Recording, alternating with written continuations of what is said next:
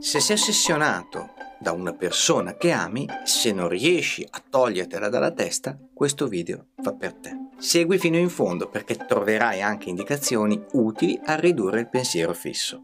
In questo video approfondisco la manifestazione di un sintomo che, in un quadro diagnostico più complesso, può fare parte di una psicopatologia chiamata disturbo compulsivo ossessivo.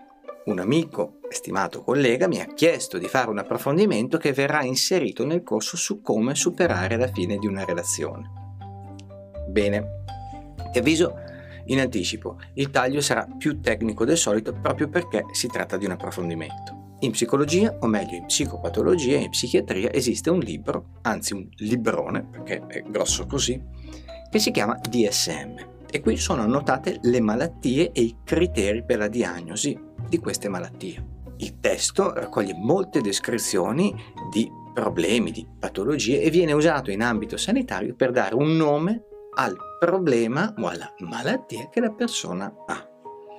In questo libro non esiste ad oggi una patologia specifica che descriva il quadro sindromico caratterizzante l'abbandono in amore. Tuttavia ci sono diversi sintomi che il problema dell'abbandono condivide con altre patologie.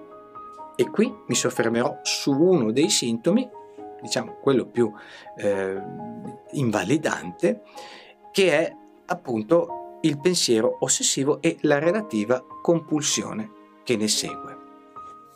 Spesso nella mente di chi si, separa, di chi si separa scusa, eh, non si riesce a trovare pace e si fanno strada dei pensieri ossessivi e ripetitivi, delle ruminazioni che rendono impossibile finalizzare questo distacco, il distacco dalla persona amata.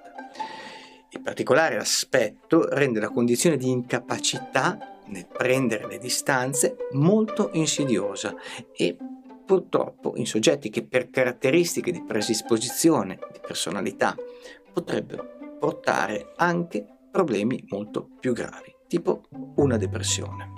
Per riprendere il discorso di prima, il DSM, quel librone di cui parlavo, ci torna utile perché al suo interno sono appunto descritte delle patologie con gli stessi pensieri ossessivi.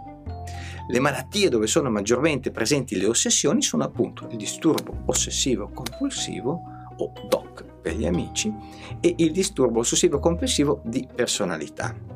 Se è chiaro i pensieri di questo tipo non sono presenti solamente in queste due patologie, ma anche in altre. Tuttavia, posso dire che queste siano le patologie dove questi disturbi la facciano da padrone. Questi disturbi, questi sintomi. Allora, la domanda che ti farai è ora, perché Marco dovrebbe essere utile sapere che le ossessioni che si hanno dopo la fine di una relazione sono presenti anche in disturbi ufficialmente riconosciuti? È utile perché per queste patologie esistono delle cure. Per cui se la malattia, se il disturbo, il sintomo è inserito in questo librone, di solito ci sono anche delle tecniche per sistemare questi problemi. Quindi questa è la buona notizia, questo è il perché sia importante ritrovare alcuni eh, sintomi che troviamo nell'abbandono eh, amoroso anche in altre patologie.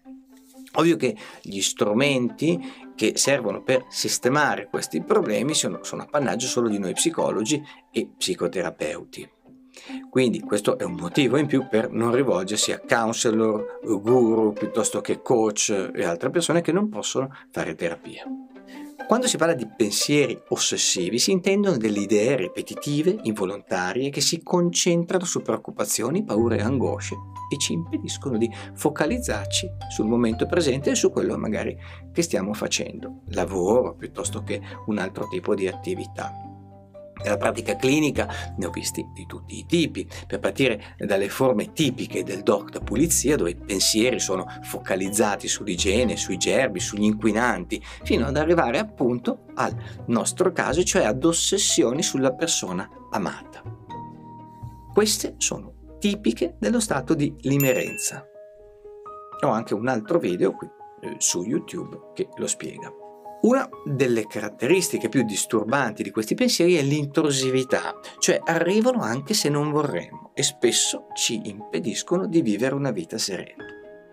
Delle ossessioni post separazione le persone mi raccontano di quanto l'idea di tornare con l'amato o l'amata sia martellante. Mi raccontano di quanto il ragionamento su cosa stia facendo in questo momento, su cosa stia pensando e se, sia, se stia andando con un'altra persona, un altro amante, un altro compagno, ecco, mi spiegano di come questi pensieri siano sempre presenti. Nei casi più gravi, eh, il continuare a pensare a queste cose impedisce il funzionamento della persona, bloccando addirittura l'attività lavorativa e la vita sociale. Da qui il pericolo ben noto a cui accennavo prima di scivolare in una bestia ancora più nera che è quella della depressione.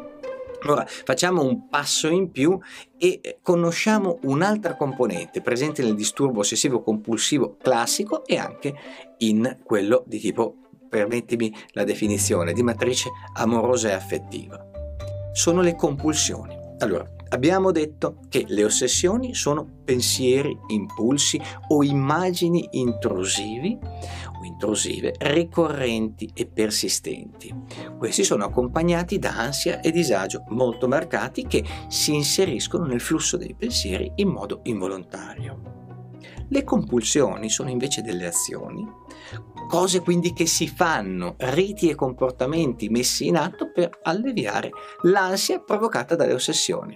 Funziona in pratica così. Parte l'ossessione, crea ansia e fastidio, arriva la compulsione che temporaneamente calma l'ansia e riduce il fastidio. Nell'esempio del DOC da contaminazione, quello che ho fatto prima era una contaminazione dei germi e quindi l'ossessione di avere le mani sporche eh, fa crescere l'ansia, arriva la compulsione di lavarsi le mani. Peccato che a volte la compulsione porti a lavarsi le mani 100 volte al giorno oppure addirittura con la candeggina e quindi a farsi del male. In ambito affettivo, le compulsioni, quando presenti, si manifestano con comportamenti di stalking, atti a controllare o a entrare in contatto con la persona amata, e le azioni possono svilupparsi, per esempio, come vere e proprie azioni di spionaggio, con il controllo compulsivo dei social, piuttosto che con degli inseguimenti. E nella peggiore delle ipotesi ci si becca una denuncia per stalking. Oppure nella migliore delle ipotesi, la persona amata si accorge a un certo punto e si allontana ancora di più. Ricorda, le compulsioni hanno la funzione di alleviare l'ansia triggerata dai pensieri ossessivi. E in questo caso chi va a vedere i social eh, della persona amata, eh, chi prova a scrivere un messaggino nella speranza di un'interazione eh, che possa eh, far rinascere l'amore, ecco che questa azione ridurrà solo temporaneamente l'ansia e la mancanza. Passo un attimo all'aspetto neurologico, ma velocissimamente. Da neuroimmagini si capisce proprio di come questo meccanismo funzioni. Quindi c'è un'attivazione del sistema limbico, in particolare dell'amigdala, e questa attivazione, che è quella dell'ossessione, che crea la paura, viene poi seguita da un'attivazione di altre parti, di solito sono i lobi frontali, che servono per creare la, la, l'intenzione della compulsione e quindi per calmare questa ansia che è intervenuta. Quindi, vedi, la stessa cosa che osservavo da un punto di vista psicologico, ansia, paura, prima nella zona della mitica amigdala, e questa poi dopo viene calmierata da una compulsione che è poi gestita dai lobi frontali anche da altre, da altre parti. Ora, ossessioni e compulsioni nel post separazione o quando si viva un abbandono, vero immaginato che sia, non sono da sottovalutare. Abbiamo visto che le implicazioni nel cervello ci sono, sono addirittura state osservate a livello di neuroimmagini e la buona notizia è che, come dicevo all'inizio di questo video, ci sono strumenti per risolvere questo tipo di problema. E in questo caso il consiglio è ovviamente di rivolgersi a uno psicoterapeuta, ma se vuoi provare una tecnica in autonomia, quello che posso così sussurrarti è di iniziare con un protocollo mindfulness, quello famoso protocollo mindfulness MBSR delle 8 settimane. Se cerchi in internet trovi sicuramente delle risorse.